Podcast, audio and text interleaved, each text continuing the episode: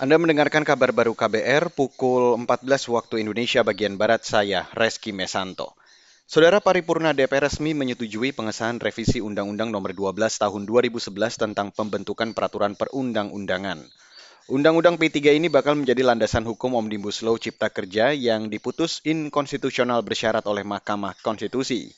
Pengesahan itu diambil dalam rapat paripurna DPR ke-23 masa sidang 5 yang dipimpin langsung Ketua DPR Puan Maharani hari ini. Selanjutnya kami akan menanyakan kepada setiap fraksi apakah rancangan undang-undang tentang perubahan kedua atas Undang-Undang Nomor 12 Tahun 2011 tentang pembentukan peraturan perundang-undangan dapat disetujui untuk disahkan menjadi undang-undang.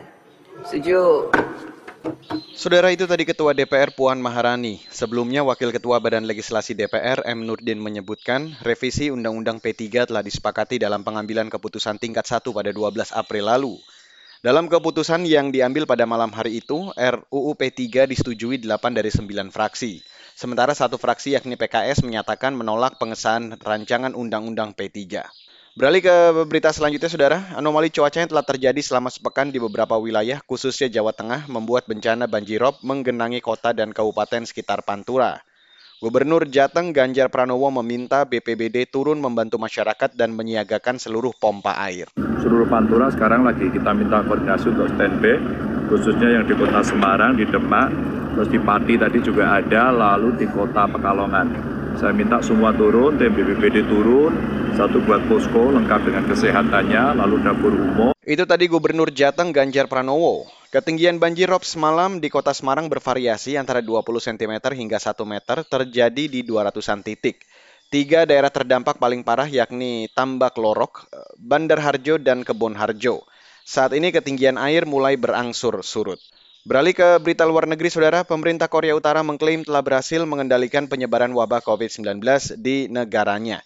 Saat ini Komisi Kesehatan Korut melaporkan kasus harian COVID-19 di bawah 200 ribu. Dilansir dari Reuters, per Senin lalu sekitar 134 ribu lebih orang baru menunjukkan gejala demam. Dengan tambahan itu, total pasien menjadi 2,95 juta kasus sejak akhir April, sementara pasien meninggal mencapai 68 orang. Pemerintah Korea Utara juga mengklaim dengan tingkat kebersihan yang tinggi maka kasus dapat ditekan. Sejalan dengan klaim keberhasilannya, Korea Utara kini memastikan telah meningkatkan produksi dan memperluas pasokan obat-obatan penting yang terkait dengan wabah COVID-19. Korea Utara tidak merinci jenis obat apa yang diproduksi dan digunakan secara luas tersebut. Dan saudara, demikian kabar baru saya Reski Mesanto.